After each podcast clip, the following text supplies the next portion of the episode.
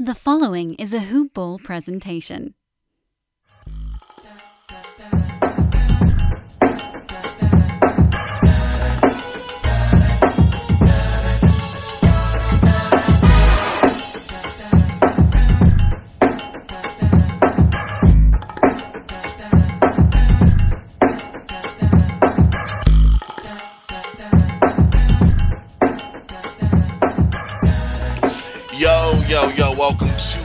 Another edition of Roundball Ramble. I am your host, Corbin Ford. You can follow me on Twitter at Corbin NBA. Visit Hoopball Presentations, so check out Hoopball on Twitter at Hoopball Tweets, online hoop ball.com. We are steadily approaching the NBA season, getting closer and closer to under 40 days away uh, before the actual start. We're not even mentioning preseason. Uh, has everything you need right now. Fantasy basketball leagues are opening up. Definitely make sure to check them out on Twitter to find out how you can get into these cash leagues for free leagues if you just want to have some fun with it. We got fun either way, but for fun with it where you don't pay. Um, and just really learning from some of the best in the business to do it hoop-ball.com on Twitter at hoopballtweets. Jump on that, you know, take advantage of it and get ready for this fantasy NBA season. All right. I am pumped, excited, honored again to be joined by good friend, SBC alum. Uh, there's, there's too many things to name to his credit, but I will continue to try. Staff writer for Lakers Nation, um, lead editor for Angels Nation. Uh, Ron, it, now, okay, I said this twice last time, two different ways. So I'm a horrible friend, but Gutterman, right? Well, it's it's actually pronounced Guterman. I don't See, really care. I knew it. I okay. really care though. You you do whatever you feel is best for you. I'm gonna take okay. I'm gonna say Gutterman. I'll tell you what happened. So I was I said it probably the wrong way 80% of the time last episode, and I was listening to you on Lakers Nation, and I was like listening while I was like working. But I remember like Trevor Lane saying Guterman. I remember going Guterman. That's and I remember going it's Gutterman. I'm like uh, how would I know over him? like Yeah, yeah. Trevor Trevor and I once I started doing work with him more often, he was like, "Okay, don't tell me how you, you whether you care. Tell me exactly how it's actually pronounced." And I was like, "Okay, "For doing that, it's Guterman." Okay, cool. Well, listen, we're, we're gonna get that over here. Um, I'm gonna take what's working. um, so yeah, that sounds good. But Ron Guterman, thank you again for coming on. You could follow him on Twitter at Ron Guterman24 and definitely do that. Great NBA content, um, baseball content, Lakers content specifically. I enjoy. Uh, but there's a lot for you there on Twitter, so definitely do that. Ron, how you doing, man? I'm doing great. Yeah, thanks for having me on. Uh, glad I'm excited to talk about all all we have to talk about today. Oh, definitely, man. It's gonna be a lot of fun. Uh, I get well. The first part I'd rather get past. Um, the second part that was the beginning of a cool little project that we're starting to do here in Roundball Ramble. Um, this quote unquote classic. I mean, they kind of are. Um, NBA draft redrafts. Just a little fun to look back. Um, have a good conversation and, and kind of see how deep these drafts were. Look at the teams and positions they were then, and you know where they could possibly fit now. Should be a lot of fun. But before we get into that, I'm so happy to have, just especially happy to have Ron on for this because as y'all saw on my Twitter and I made note of this on last episode, I am like in active mourning. Um, I the the loss of Marc Gasol for the Lakers is one I it, it just it it, it I, I thought I could still I was stuttering my way through it last time and I still am. Basically, of course, you know, Lakers had Marc Gasol. We saw the year he had, last year. It was a weird, odd season for him. Um, good start, you know, and then of course, unfortunately, um, COVID injuries, all that hit. Uh, Lakers went and brought in Andre Drummond. That really kind of pushed Marc Gasol, um, both figuratively and literally off the edge, where he at one point was like, hey, you know, uh, it seemed like he was going to request a buyout. He didn't. He said all the right things, but it just didn't seem right. Uh, it didn't help that Andre Drummond didn't fit in exactly as well as the Lakers would have hoped.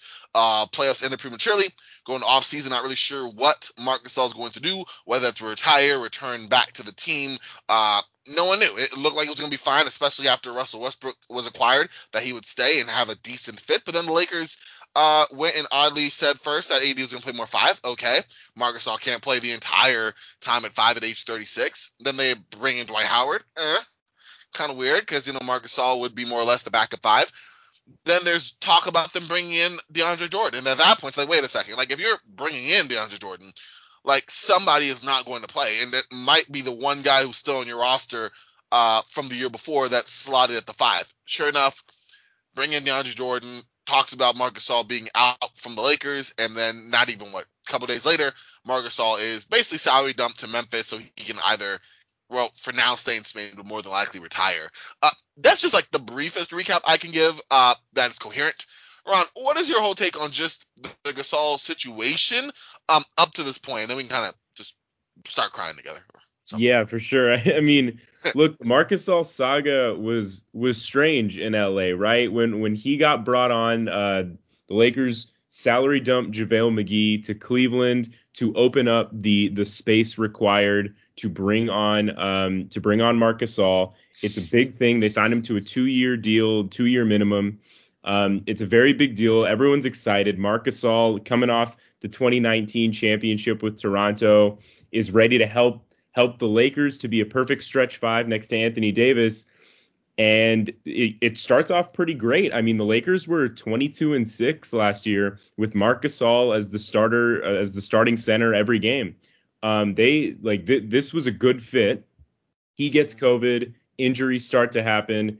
Next thing you know, Andre Drummond's being brought in, and while Andre Drummond, of course, is more talented than Marc Gasol at this point on paper, uh, the fit made more sense with Marc Gasol. And when Andre Drummond was hurt, when he signed with the Lakers, started playing with the Lakers, and then got hurt, Marc Gasol came back and was incredible. So it, yeah. it, it was it was just this awkward thing of every time Marc Gasol was playing, he was helping the team win, and yet the Lakers kept trying to make excuses and like push him out of the rotation. So it makes the it makes the moves they did this offseason, it makes it make sense, you know uh, bringing on DeAndre Jordan and Dwight Howard and shipping Marc Gasol off to to Memphis so that he can stay in Spain. It's more of just a, a confirmation that they never really felt that he fit, whether it was within the locker room culture or on the court. They clearly just felt he wasn't a fit, and I, am not 100% sure why. That, that's kind of the question I was about to ask you. I, I don't get it because, like, for one, you, you I mean, you know better than this than, than most, but like, of course, the passing ability. I mean, I think he hooked up LeBron so many times. There's been great Laker pieces about kind of the loss of um, Gasol, whether not to overreact or not, but just in terms of um, like his importance to that team. I thought he was amazing at fighting LeBron. Uh, just in terms of uh, anyone, point guard or not, that has played alongside him. There's literally reels of him just like hooking up LeBron off of cuts for dunks and easy layups, like making his points easier to come by in a way that I haven't really seen done in a couple of years, uh, especially since LeBron's been in LA. Um, so that was one thing. The the spacing that he did provide, yes, you know, Gasol has been I want to say always more of a reluctant shooter from deep since he started shooting the threes. But even so, the theoretical spacing he provided just because he couldn't knock them down was huge. And the fact that he did knock down threes was a, a, big addition to provide some semblance of spacing on Lakers teams that have been historically starved for them um, over the last couple of years. Again, since LeBron came, the Lakers have been like what a subpar to below average three point shooting team. To get some solid three point shooting, especially in a position where you don't usually get it from LA, like that's super great. I mean, he's the last like theoretical floor spacer they've had since they did that dumb trade for uh, Mike Muscala a couple years back. yeah, like, yeah, and he's and he's certainly better than Mike Muscala was at any point in Mike Muscala's career. No offense to him, he's uh, you know, I'm sure he's a great guy. Just really horrible trade there. But yeah, Marc Gasol, he fit he fit what the team was trying to do on the court. Now, obviously, when they brought in Drummond, there was some controversy. Marc Gasol was leaning towards requesting a buyout, and yes, he backed out of that. But I think the relationship just never recovered from there. I, I do think that there was just a little bit of locker room angst in terms of like Gasol felt that he wasn't appreciated, and the Lakers felt like Gasol wasn't really fitting into their culture if that's the case and both sides mutually agreed that it wasn't a fit, then I get it. But on the court, it, it just made a lot of sense to have Marc Gasol, even if he's playing in a really limited role, 15 minutes a night type thing. It, it made sense to have him. So just from a from a basketball perspective, I don't love it. But if there is locker room issues, then of course you can't have that around the team the whole season. No, no, you're right. It's just not a good match. It, doesn't work. It doesn't make sense in that way. I, I, I 100% uh, agree with you on that. I think the sad thing for me is. Okay, let me ask. Let me phrase this way. Do you think the Lakers appreciated what Marc Gasol brought to the table? Because I was so hyped about his addition in the offseason, uh, you know, with Montrezl Harrell more so than anyone else. Because I thought, like, wow, this is like again the veteran experience, the passing, the shooting, the the championship pedigree from a guy like Marc Gasol. Forget the Paul Gasol connection, which was also kind of cool. Um, but it turned out that yeah, it was like Paul Gasol if we had him 2015 or 2014. Like it was just it was like all of the uneasy vibes and you know the flashes of good play and yeah, not being as effective as maybe they think that they were, but like being as effective as like Lakers fans probably hope they were, and like the record looking back will show probably better than they actually retreated. Like like what is your your outlook on why he possibly didn't fit in if you think that that was really like if you think he didn't fit in? You know, I do think a part of it is is they didn't appreciate what he brought to to the table on the court. Um, but I oh, also that I also think that the Lakers are are a team the way they're currently constructed, the way the organization is. I feel like they're a team that they want their guys. You know, LeBron wants his guys. Anthony Davis wants his guys. Rob Pelinka wants the people that he knows and he's trusted for a very long time. And so I think Marc Gasol didn't really fit into that mold from the beginning. So when he was starting to, you know, be less effective than they hoped on the court, they kind of used that as their opportunity to say, okay, now let's go get our guy because this didn't work, even though the jury was still out. Yeah, they were quick to to, to pull a plug, basically, yeah. right? Yeah, that's how I see it. Wow. I mean, looking back, it's very it's gonna be probably a very short segment to close this out. Uh, what will you remember about the Marc Gasol? Uh, that's not even an era. The Marc Gasol passing. um, nope, that's worse either. The Marc Gasol year in LA. There we go. Um, honestly, like the 20 the 2020 season in general, as as snake bitten as it was, I said it earlier. They were 22 and six to start the year. This team had so much potential, and part of it is because of what Marc Gasol brought. This team had a ton of potential. So I, when I look back at Marc Gasol's time in LA, I, there's going to be some bitter memories of you know him wanting a buyout and and there just not being a good fit within the organization. But I'm also going to remember that when he played, the Lakers were really really good. yeah, yeah, exactly. When he played, like that that that that I think is really really fire. Um, the fact that the the the proof was on the court. You know, like it worked out well. He did just his job. He wasn't coming in as a star. I thought he was a significant cog in in the machine that the Lakers were. And unfortunately, one of the casualties of a lot of other things that hit the Lakers that I think wasn't specific to him, but that the Lakers front office uh, misevaluated and attributed to, oh, we need to upgrade here, oh, we need to upgrade there. Yeah, I, I think that's a part of it too, where they kind of they missed the mark, and and obviously Andre Drummond is a very talented player. I don't want this to be a slight of Andre Drummond. No. But I think Lakers fans were were pretty cognizant when they signed him that hey, this is going to be an awkward fit. This doesn't really make a ton of sense. So mm-hmm. I think that's kind of where it's like maybe they misevaluated what they actually needed. Maybe they didn't need um, a guy like Andre Drummond to come in. Maybe they they could have done with Marc Gasol and Montrezl Harrell and just you know suffered the defensive shortcomings that came with that. Yeah, and then you know maybe uh played um AD more at the five. You know when yeah. those uh, weaknesses became too much.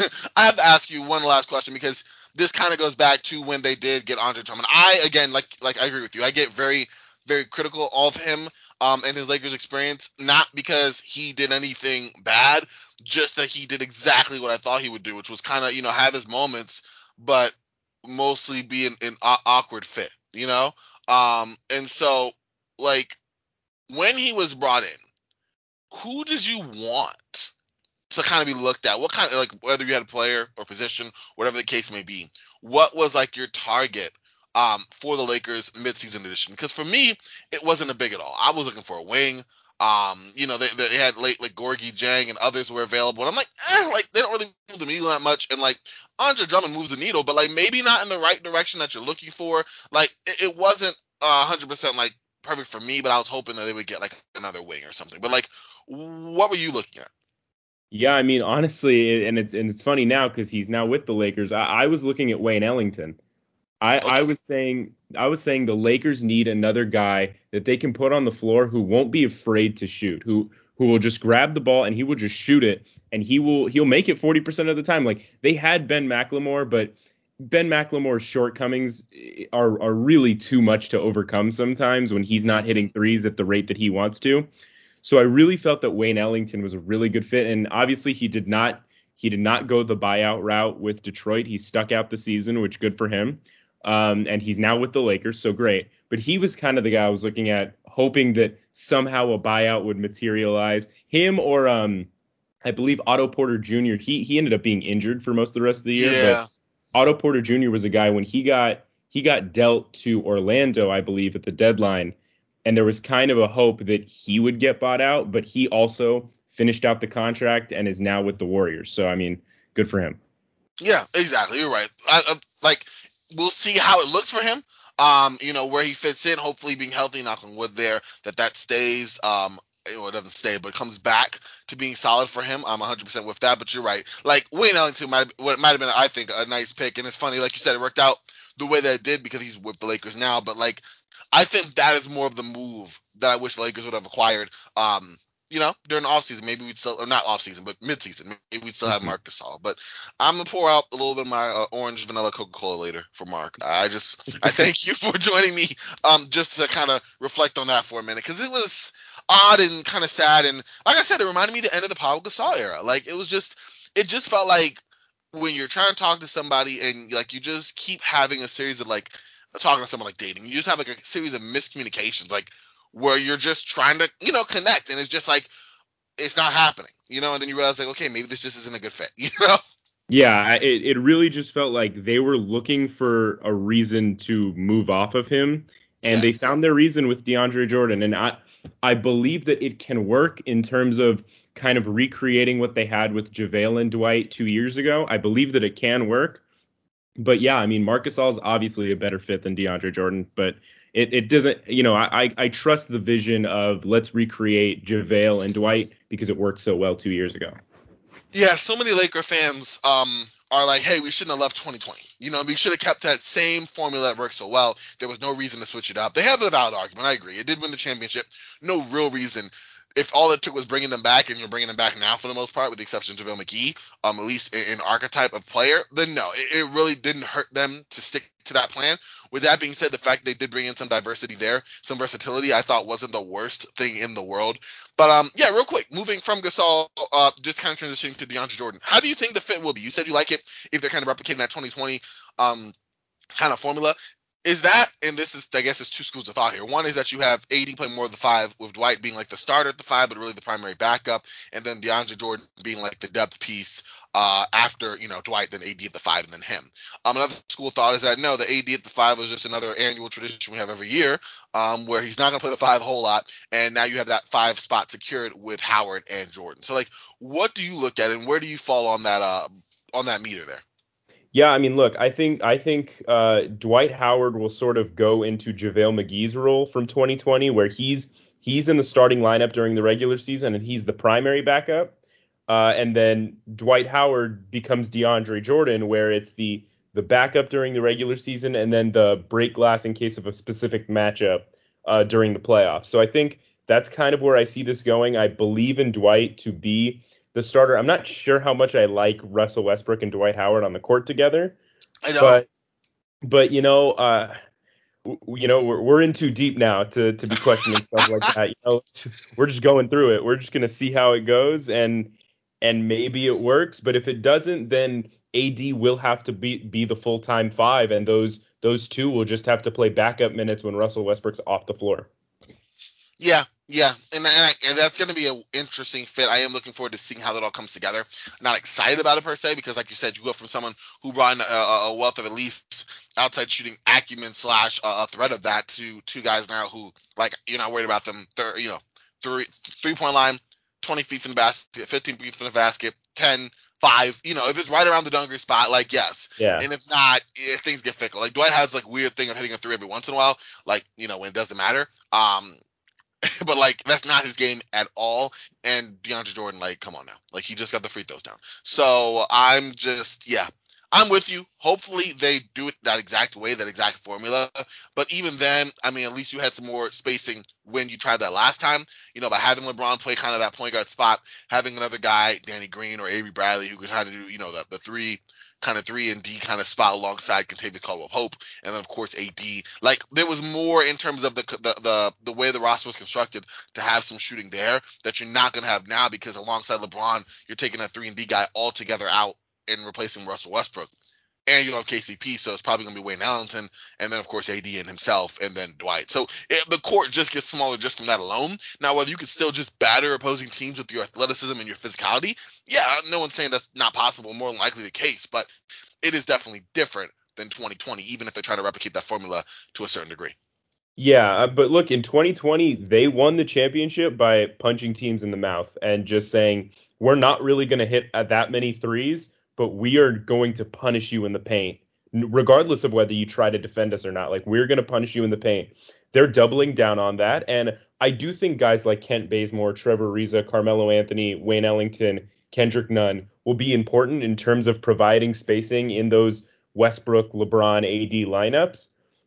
But but I do think that they're going to punch teams in the mouth again. And, and look, there is no better trio in the NBA, probably in the last decade, at getting to the rim and punching people in the mouth than mm-hmm. Russell Westbrook, LeBron James, Anthony Davis. Very true. Historically, we've seen that that's a very good thing going. The recipe to success there is consistent. It's easy, and you put them together and see what happens. So, yeah, I mean, listen, we got the NBA season starting in what, just just under, just over 40 something days. It's gonna be a lot of fun. Long year. I'm excited to look forward to that for sure. Mm-hmm. Yeah, definitely, definitely gonna be a really fun year. Definitely, definitely. Um, and with that, let let's um transition from that to our next uh, topic. Uh, the one I'm really excited about. We're starting this on our. We're starting this on Roundball Ramble um, for a couple of different drafts with a couple of different really cool people across Twitter. Um, I, like I said, the classic quote unquote NBA three redrafts. Um, and we, that's myself and Ron, are going to look back just under 10 years ago, 2012 NBA draft. Um, and honestly, I mean, listen, I think we both were we were talking about this just before we started um here on about how like you know the first couple of picks, all right, like easy, like surefire. You know, I mean, one of them is like just one of the consensus like top five, top number one pick since like you know LeBron and such, and then another guy's like right there. Um, another guy's really good, and after that, like it's gonna get very interesting very fast. And um, what we're yeah. doing, um, we're going through the lottery. Um, so what, just the 14? Um, just kind of breaking those down. That should be a lot of fun in and of itself.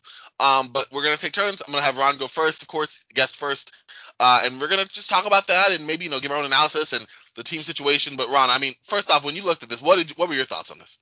Yeah, I mean, look, this is a five man draft, and and really like it's five really really great NBA players, and mm-hmm. then from six to fourteen, like if we had tried to do the first round, I'm not even sure I could have completed it. Like I this is this is not a deep draft at all. Even doing the lottery, like the 14th guy that uh, the guy I have going 14th in this redraft is a guy who's currently making minimum money to play like a deep backup role. So it wow. it, it got pretty deep pretty quick. This is not this is not an overloaded draft. This is a top heavy five player draft.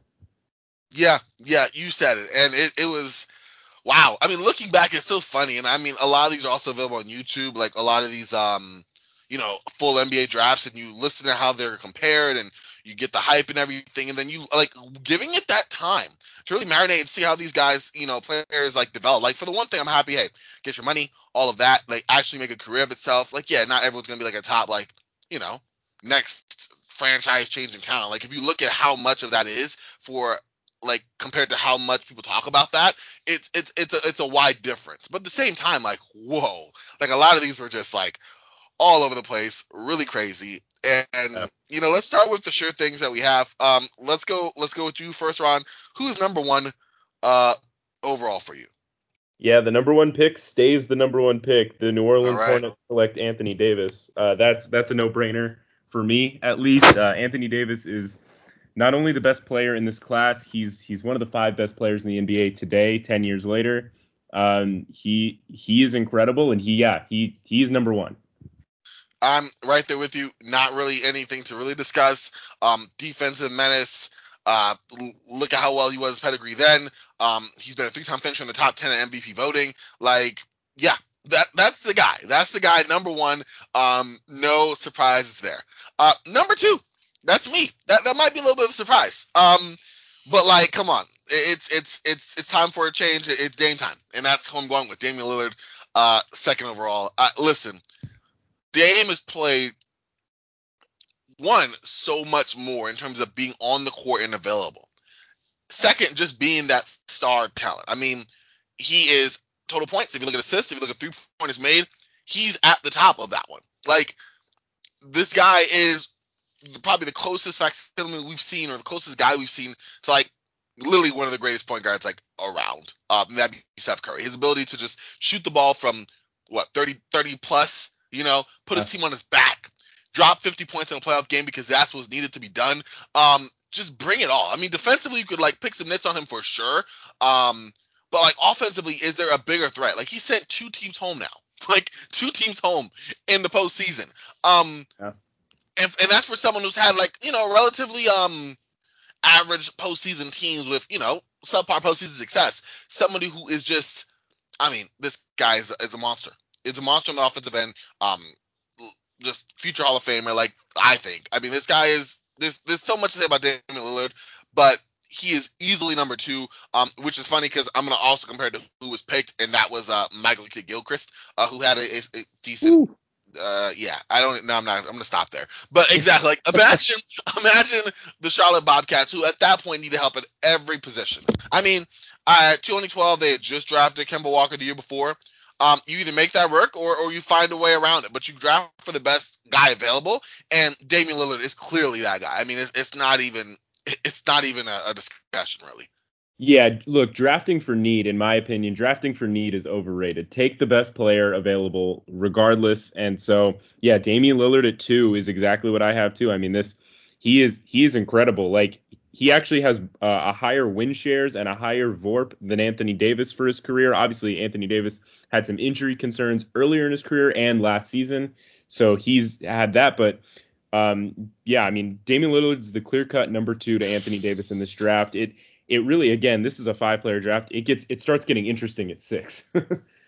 yeah, yeah. I mean, let yeah, let's kind of keep mowing through. Then your turn. Let's let's get down to six. I'm mentally trying to put my head who goes first for six. so at three, I'm actually sticking with what happened. The Washington Wizards select Bradley Beal.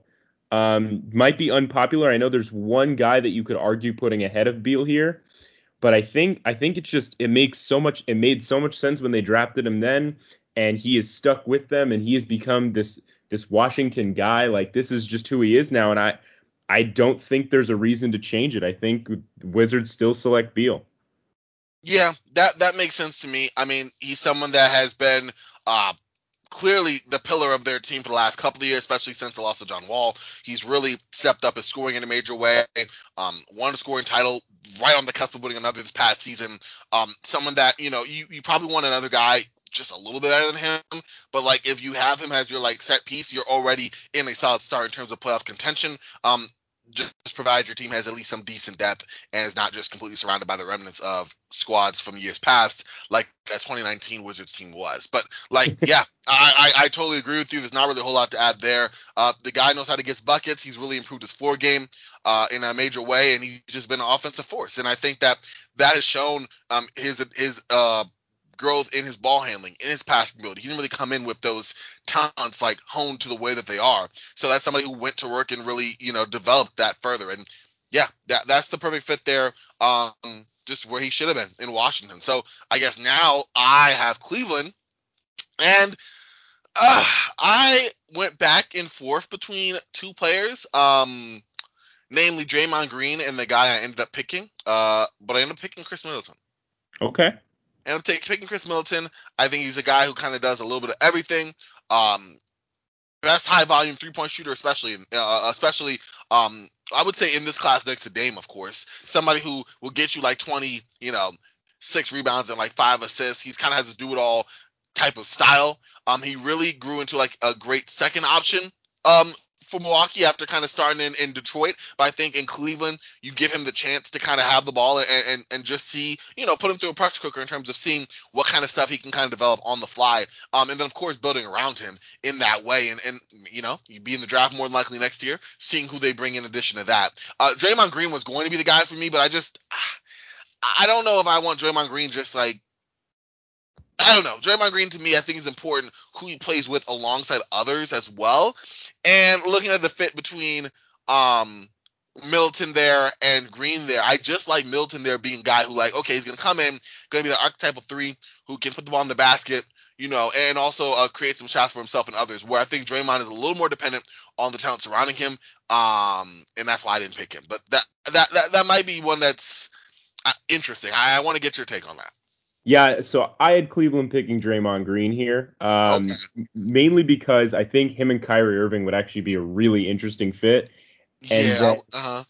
And then you know, only only two years later, LeBron James comes back, and I that'd be that'd be pretty scary. I mean, if you're if you're thinking about those Warriors Cavs finals for those four straight years, what does it look like if Draymond's on the other side of it? Like it's it's such a it's such a fascinating debate. It's such a fascinating thing. So I did have Cleveland taking Draymond, but I, I I totally get why you go Middleton there. Yeah, and I, I, like I said, I went back and forth on this. I liked, I, I, thought the fit might be weird. I'm not gonna lie. Like I look at Kyrie, I look at Steph Curry, and like they're both very talented players, but they're both in my mind kind of different players, you know. And I'm like, you know what? I, I nah, I don't know. Like I could see Khris Middleton being a guy who could play off of Kyrie in a better fit. Then yeah, Draymond Green could be, of course, a better fit, but he could also not be a very good fit in my mind. And whereas I feel like Khris Middleton, like you're gonna get what you're gonna get from him, and that's pretty solid play. So yeah, I went that way, but I knew that it might be a little different. So I'm, I'm glad that you had the other perspective on that because I was almost there as well. Yeah, I mean, look, you're right, Khris Middleton, and, and we can move on to number five because it's the same. We're talking about the same two guys. Uh, I I had Sacramento taking Khris Middleton, and and my thing was with Khris Middleton is you can just plug him into any system, and Khris Middleton will be Khris Middleton, and that's mm-hmm. that's that's really a, a very unique skill set that he has. Um, I, I do like him in Sacramento. I think building around him would have been a lot easier than whatever they had going on in in 20 in 2012, which was not much. So they they originally they by the way they originally took Thomas Robinson with this pick. Oh uh, my uh, goodness, Thomas blast on the pass Robinson. Yeah, so so I, I definitely think that having Khris Middleton to build around would have made them probably a better team right now, or they probably would have traded him for nothing because they're a you know they're a poverty franchise. You know that's of course. Yeah, so that I, I do have that, but I, I'm interested to hear your take on on Draymond to Sacramento. Um, yeah, no, ooh, that is that is fun. Um, I mean, okay, I, I think it's fun because like it's like an open blank canvas. I mean, they had okay, you got a Demarcus Cousins front court, a Demarcus Cousins Draymond Green front court. That's interesting. Yeah. You know, both of those guys give you some decent playmaking. Um, both of those guys theoretically could shoot a little bit. Um, at least early Draymond and you know Demarcus Cousins probably not early Demarcus Cousins, but later on. Um, you know you get you're probably gonna be in the lottery next season, so you get like a good guard or something. Uh, that could be a very solid foundation, you know. Um, and again, defensively, he raises up the entire um back end of that team. You know, I mean, he's he's he's literally the single best defensive player in this class, bar none. One of the best defensive players in this era, period. Like the guys the guy's a stud there. I think in Sacramento, like you look at Sacramento and you're like, hey, you know, they're not not very good. You know, the quote what you said, the poverty franchise. I mean, Sacramento. I'm sorry, I hate to say it, but like at least re- you know, last 12 years or so, that's what it's been. But you look at somebody who fits in on a team that could um do what Thomas Thomas Robinson definitely um didn't do in Sacramento. But um you look at a guy like that, I think that yeah, I, I think I, I, like I like that fit theoretically. I think that it's it's not like a great fit for the first year, but that team would have been at this position with whoever's available. That team would probably still be in the lottery the next year. Nobody in this spot right now is going to come in outside those top three, four guys and like say, okay, you know what, Sacramento, we're going to the playoffs again. You know what I mean? Like you'd probably be in that same position next year, um, and then kind of making moves based off of that. But yeah, defensively, that that's a nice little combo there between uh Green and uh Cousins. Yeah, Draymond could make up for a lot of DeMarcus Cousins. Even in DeMarcus Cousins' prime, he he had shortcomings defensively, and I think Draymond would have essentially erased those. And then DeMarcus could have done exactly that offensively for Draymond, where he could have covered up for what Draymond really has almost nothing of an offensive game. So I, I, think that would have been really great for both of them. They would have been able to grow together. It it could have worked. I, I, I totally see where you're coming from there. Oh yes, for sure, for sure. And I, I guess that means that it's me next for number six, right? Mm-hmm. Yep. Oh man, all right. Um, no, I'm just not gonna overthink it. Uh, let's just let's go with uh, Andre Drummond. Okay. Um, I was torn between Andre Drummond and Harrison Barnes. yeah. Uh, that was that was a tough one, but I feel like I feel like if I'm looking at what Portland would have done, um, I mean they ended up at one point having some really odd bigs. I mean you had uh both what at one point JJ Hickson and Robin Lopez at different points playing alongside Lamarcus Aldridge. Um, Yeah. in fact, I think the year after they ended up playing JJ Hickson. So like if you're gonna bring in a guy who's not exactly a great fit, like a big man around uh, a shooting four like Lamarcus, then like I feel like Andre Drummond is one of the best fits you can get for that type of archetype. Like the guy gobbles boards. You know, he always has. Yeah. Um, he has done that since he came to the NBA. Um, offensively, we know how not great he is. Athletically, I mean, it's probably overstated. Let's just say that. Um, but like the guy is is a monster.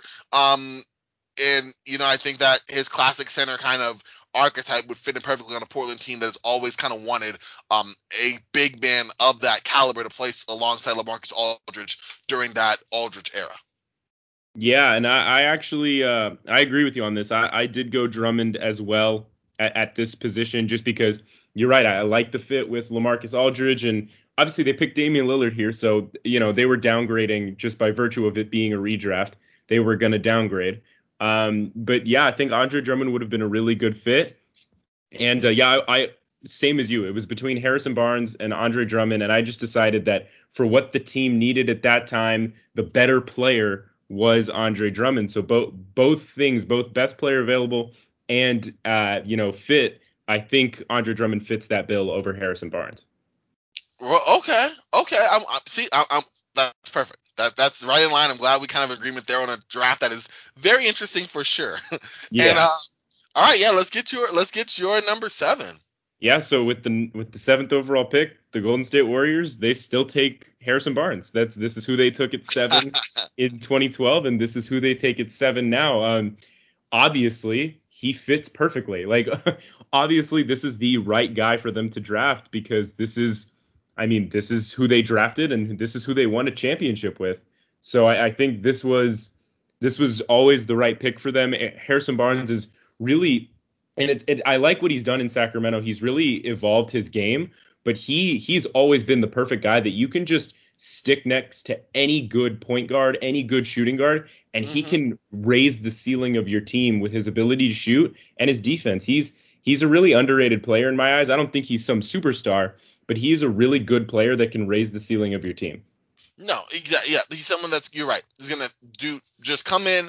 You know, I mean, this is someone who came in already with with a good pedigree. You know, what I mean, someone who became what top end starter. Like this guy was yes, like 100 percent agree with you. Like just 100 percent agree with you in terms of how solid he was. This is funny that that that hand and glove fit there. Yeah, I mean he he was a starter on a championship team in his what fourth NBA season or third NBA season. Like Yep. that, can't do much better than that. No, and slotted in perfectly. Like no fuss. You know, even now, post his his um Warriors career, like he's been solid.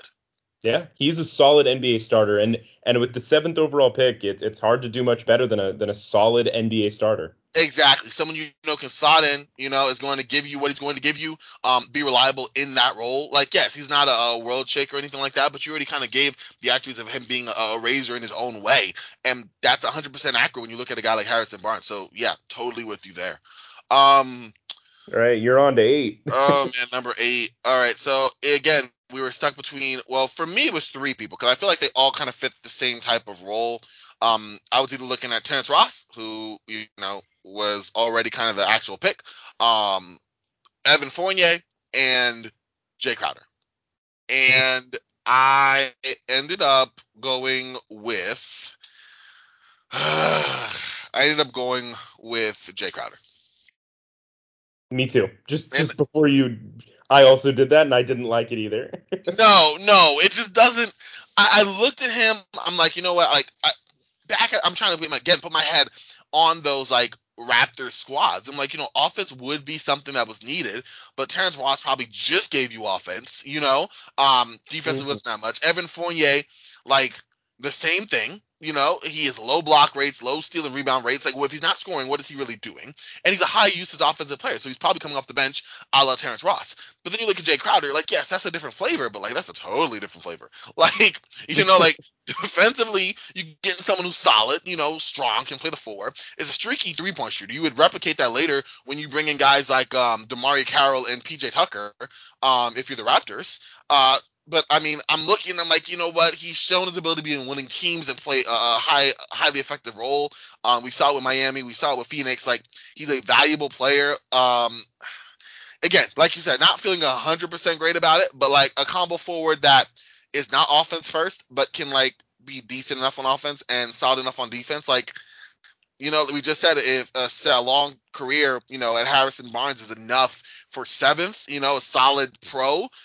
I guess we're in that same kind of argument slash vein when we look at Crowder at eight to Toronto. Yeah, I mean, look, he's just he's just solid. Like he's he's a he's a good NBA player. He he can shoot the three at a respectable clip. He defends in a respect like he's just you know he's just your average NBA player. He's he's good. And at eight, you know, I, I think you could stand to do a lot worse than that. Toronto, obviously, they were uh, they were right at the midst of contending at this point. 2012, they started they started being a really good team about two years after this. So a guy like Jay Crowder would have helped. Mm-hmm, exactly, and I think that you're looking at someone, especially in that development system with Toronto, who knows what he may have grown as far as additional skills. Um, mm-hmm. and that's maybe me projecting a little too much there, but that is my hopefully optimistic take on taking Jay Crowder at eight. Completely fair.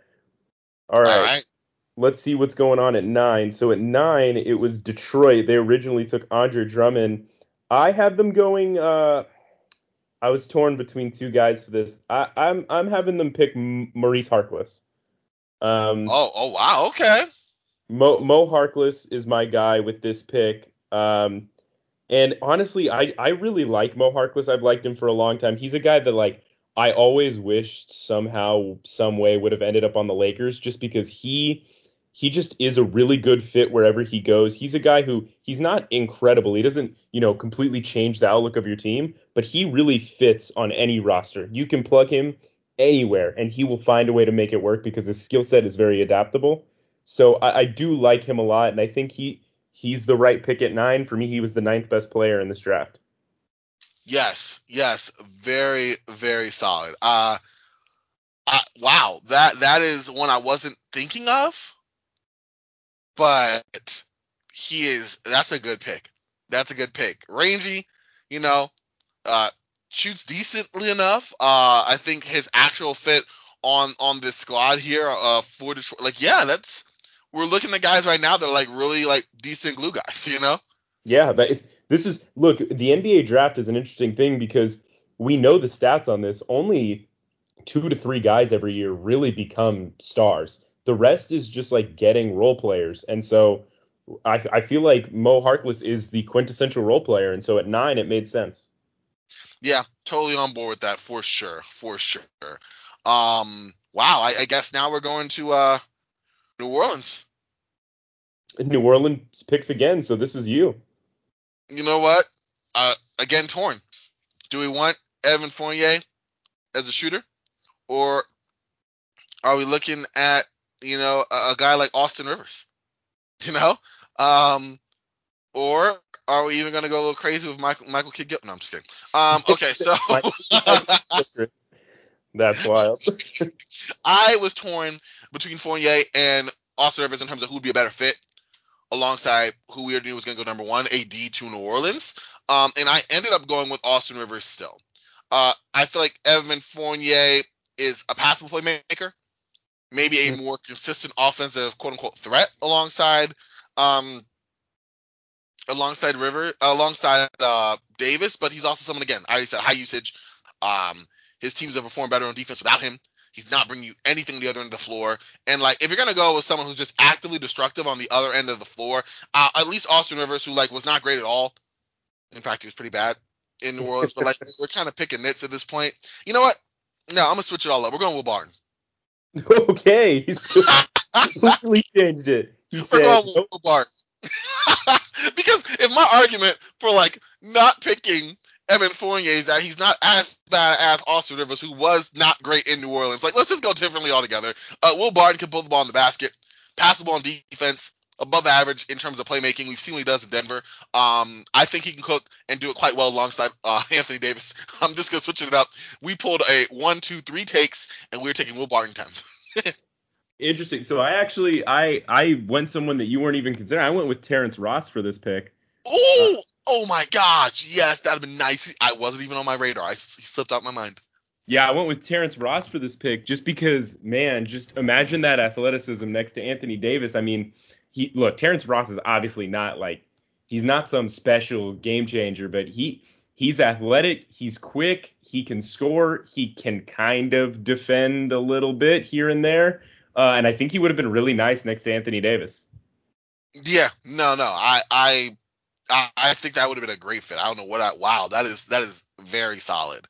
Yeah, I don't know why he's totally slipped my mind, but somebody who can fill it up, someone who's shown he can be explosive on the offensive end, who can play. You know, he's all right on the other end. I mean, he's not great, yeah. but like you know, a high flyer, you kind of get that as well. Uh, three point shooting ability. I mean, Davis teams are starved for consistent three point shooting for most of his time there. Yeah, when you bring that all down, I'm kicking myself that I didn't. I froze and freaked out and went for for Will Barton. but yeah. Yeah, I mean, look, Will Barton is a solid guy. I will have him picked in in our lottery, but it's just it's not it's not to New Orleans at ten. exactly, exactly. all right, well, let's get you. Speaking of that, then let's get you on to the next pick. We got what three more left. Yeah, we got well 11 through 14. We got four here. Oh, four more left. Whoops. Yeah, so 11, we're back on Portland. So originally we both had Portland taking Andre Drummond, and now I have them taking Evan Fournier, uh, getting getting a guy who can score. He is a he's a really solid offensive player, and I think if we're looking at Evan Fournier, LaMarcus Aldridge, Andre Drummond in Portland, it's not better than Damian Lillard, CJ McCollum, but it's interesting, right? Like it's something. It is. I, I so like in terms of fit, what do you what, what do you see with that? So I, I see I see Evan Fournier as just uh, a good pure scorer. I think he fits really well with LaMarcus Aldridge offensively. I know defensively that team would have its struggles. Yeah. Uh, Andre Drummond would be asked to erase a lot more mistakes than he's capable of erasing. Um, but but I think Evan Fournier and LaMarcus Aldridge is a really interesting offensive combo, especially back then. Obviously today it's a little different, but back then that would have been really really solid. Honestly, no, you make a good point. Like you're bringing him in for a clearly defined role. Yeah. I think I think that that's a lot more helpful than not. You know what I mean? Like he's not having to worry about being shoehorned in a spot where he has to outperform expectations. Like no, you can do offense, good. You're a role player. I mean that's what he is. Um, and now he's yeah. being drafted more in that role player range. So I'm with you. Yeah, so that that's kind of who I have at 11. Let's see let's see who you're going with at 12 though. All right, so Houston Rockets, uh, they pursued this guy in free agency. Um, brought in Akeem Olajuwon, which I thought was a complete joke. Um, you know, it made a big pitch, but you know, 2015 was kind of crazy. Um, we're going to uh the the Kent Bazemore, the Kent Bazemore guy, the Kent Bazemore, Bazemore story. Four years, 70 million. You know, we're going with him. Uh, he was well, apparently in college, like just a really strong defensive guy. We've seen the value he's provided for multiple teams, you know, with well, a few teams, but the Hawks, you know, the Blazers, the Kings, you know, the Warriors, in terms of him being, you know, kind of all over the place in terms of a team defender, but a really kind of solid one-on-one defender, someone who could create a little bit of offense for himself, uh, maybe a little bit of offense for others, just maybe like just enough. Uh, decent three-point shooting, um, let's just say average three-point shooting, and I think that's a solid role player for a team um, in Houston that's kind of starting to build that up now. I mean, this is just before James Harden, so I don't want to really go into like what that team was. Uh, but they're yeah. a team right now where like a guys like him fit perfectly on that squad. I mean, anyone on this type of roster at this point would be either movable, you know, if a deal like a Harden or superstar kind of came along, or could kind of grow with that squad. And I think if you get a young um, Kent Bazemore, give him a lot of minutes out the gate to kind of grow, which he didn't really get a whole lot, you know, starting um, with Golden State and the Lakers, um, and kind of seeing what he could be. I mean, the guy six four, seven foot wingspan. Uh, and again, a perfectly average NBA player. I think on a team where he could be a very solid uh, rotation wing, uh, especially a team that was kind of being competitive and yet also rebuilding. I think it's a nice fit. Yeah, I, I, actually I agree with you. I didn't go with Kent Bazemore. I went with someone who's kind of similar, and we've talked about him. Uh, Will Barton. I have Will Barton okay. at 12, and, and it's it's almost everything you said about Kent Bazemore, but I'm saying it about Will Barton. Um, and you know what's so weird is when I first when we first agreed to do 2012, I looked into this draft. I forgot how old Will Barton was. Like Will Barton is from the same draft class as all these guys, and I'm thinking like I thought Will Barton like if you would ask me before I looked it up how old Will Barton was, I would have said like I don't know 25, 26. Like he he is so much older. He's been in the league so much longer than I thought, but mm-hmm. still a solid role player, and I think he would have fit well with Houston for all the same reasons you said about Bazemore. Okay, they, I mean, listen, when we can get guys who fit in those ways, I mean, they're doing the job they're intended to do. Like this is this is good. Yeah, I mean, look, it, it's, it's funny same... that yeah, you're right. These guys are, you know, like it's been almost ten years. These guys are like early 30s, getting near the mid 30s for some, right? Yeah. Yeah, I'm with you. Okay, and so I guess with that, it's back to you for 13. 13. Where yep. are we going with the uh, Phoenix Suns? Phoenix Suns, Kent Bazemore. there, there is. okay. I, I have him at 13. Um, again, I think I think he and Will Barton. I, I do think at this moment, like 2021, Kent Bazemore is a slightly more productive player than Will Barton, and I think he's been a better player than Will Barton throughout his career. I really just picked Will Barton because I think Will Barton is a guy that had a lot of untapped potential, and we're kind of a little late in his career for that potential to be found. But I really liked his game for a very long time. And so I felt that if he got a fresh start in a different situation and one like Houston, where he could be put in a situation where he can really help a team win right off the bat, I, I felt like it would have been better for him. That's why I put him there. Kent Bazemore, I think, has been the better player, but I, I really just, for some reason, Will Barton had untapped potential for me.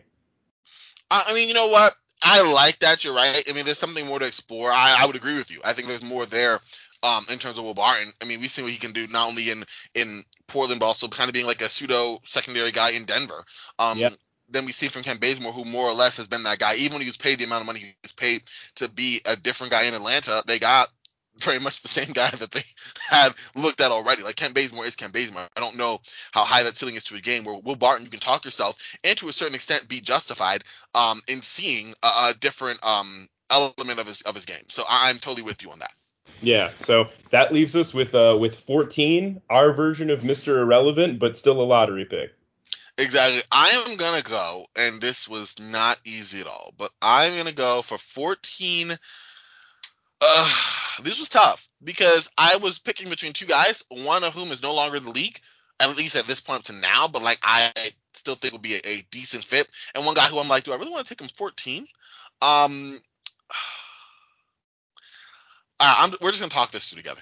Um, I have Dion Waiters and JaMychal Green. Okay. What do you think about those two guys? So, so I'll give uh-huh. you some insight into what I was thinking. So I have Austin Rivers here, um, and okay. I was between I was between Austin Rivers and Dion Waiters. So JaMychal Green was not really a part of my. I saw his name and I said, ah, maybe, but I I, I think Dion Waiters is just he's. I know he's not in the league, but he like I don't know. His peak feels better than JaMychal Green's. Like Dion Waiters is such an entertaining, fun player, um, and I think JaMychal Green he's more just your your classic role player, but he's not nearly as good as some of the other guys we've been talking about. So I just I felt like Dion Waiters was a good departure from the type of player we had been looking at. Wow. Yeah, he yeah, he is um he he is definitely someone I thought of for a minute is is it's something else. It's something else because part of me goes, okay, JaMychal Green, like we saw how he grew out his three point shot, right? we saw how he um like became this like I don't know. I, I feel like he became a serviceable role player. Dion Waiters yeah. had his highs for sure, but I feel like he ended up as a role player as well. But I'm with you. Like if we're talking about someone that's probably more lottery pick worthy, yeah, we're gonna go Dion Waiters. I'm with you. I just I just think uh, how green how good Green was in Memphis. Like imagine we had more of a chance of that going a little earlier. You know? Yeah, no, I, I agree. Look, JaMychal Green's solid. I'm really I was thinking more like we talked so much about role players and guys who are just just classic three and D wings, and I, I wanted a departure from that. And look, there is no greater departure than uh than good old Dion Waiters. Yeah, no, for sure, for sure. He's um wow. he, he he's somebody who knows a Philly Philly cheese. what can you say? I'm still like I'm still funny enough stressing about my decision because I'm like, wow, that is yeah, that's a solid one. I think that that closes out such an interesting just an interesting list. I'm looking at these other guys and I'm like, yeah, I'm glad we didn't have to talk about like Festus Ezeli or like Miles Plumlee or Darius Miller. Um, I, I would, I would have talked about those guys anyway. I don't. Uh, those are not guys to talk about. Meyer, yeah, Meyers Leonard. Like this is such an interesting, yeah, interesting squad for sure. Wow, man. Well, thank you for not only helping me, like I said, kind of break down the Marc Gasol uh, conversation, but also getting me on the first track of this classic redraft. Like I definitely realize now to evaluate some things a little more differently. This kind of this is definitely fun. I had a lot of fun doing this, but like I'm looking at my list going, okay, Corbin, like we need to reevaluate your draft skills, buddy. These were definitely a whole lot of fun though, man. But listen, Ron, tell tell the the folks where they can find you. Again, you do a lot of work all over the place, so definitely share that. And um, yeah, let's let's get that let's get that out to the people. Yeah, so obviously uh, we talked about it. You find me on Twitter at Ron Gutterman24. I'm on LakersNation.com, AngelsNation.com. That's it's where I do all my work. And uh, yeah, you know, I'm always looking for more for more followers, more company on Twitter. So any way to make that happen. There you go. There you go. Totally with that, man, Ron. Thank you again for coming on, gracing with your time. We have to make this a thing again. Um, 100% on board. So definitely, whenever that can happen, you let me know. You know we're gonna do it. All right, no, no, no problem there. Really appreciate that, man. Definitely make sure uh, on Twitter to check me out at Corbin NBA. Um, Hoopball on Twitter at Hoopball tweets online hoop ball.com. Uh, for my friend Ron, for myself, we are Frosty. Y'all stay frosty, and I'll talk to y'all real, real soon. All right, y'all.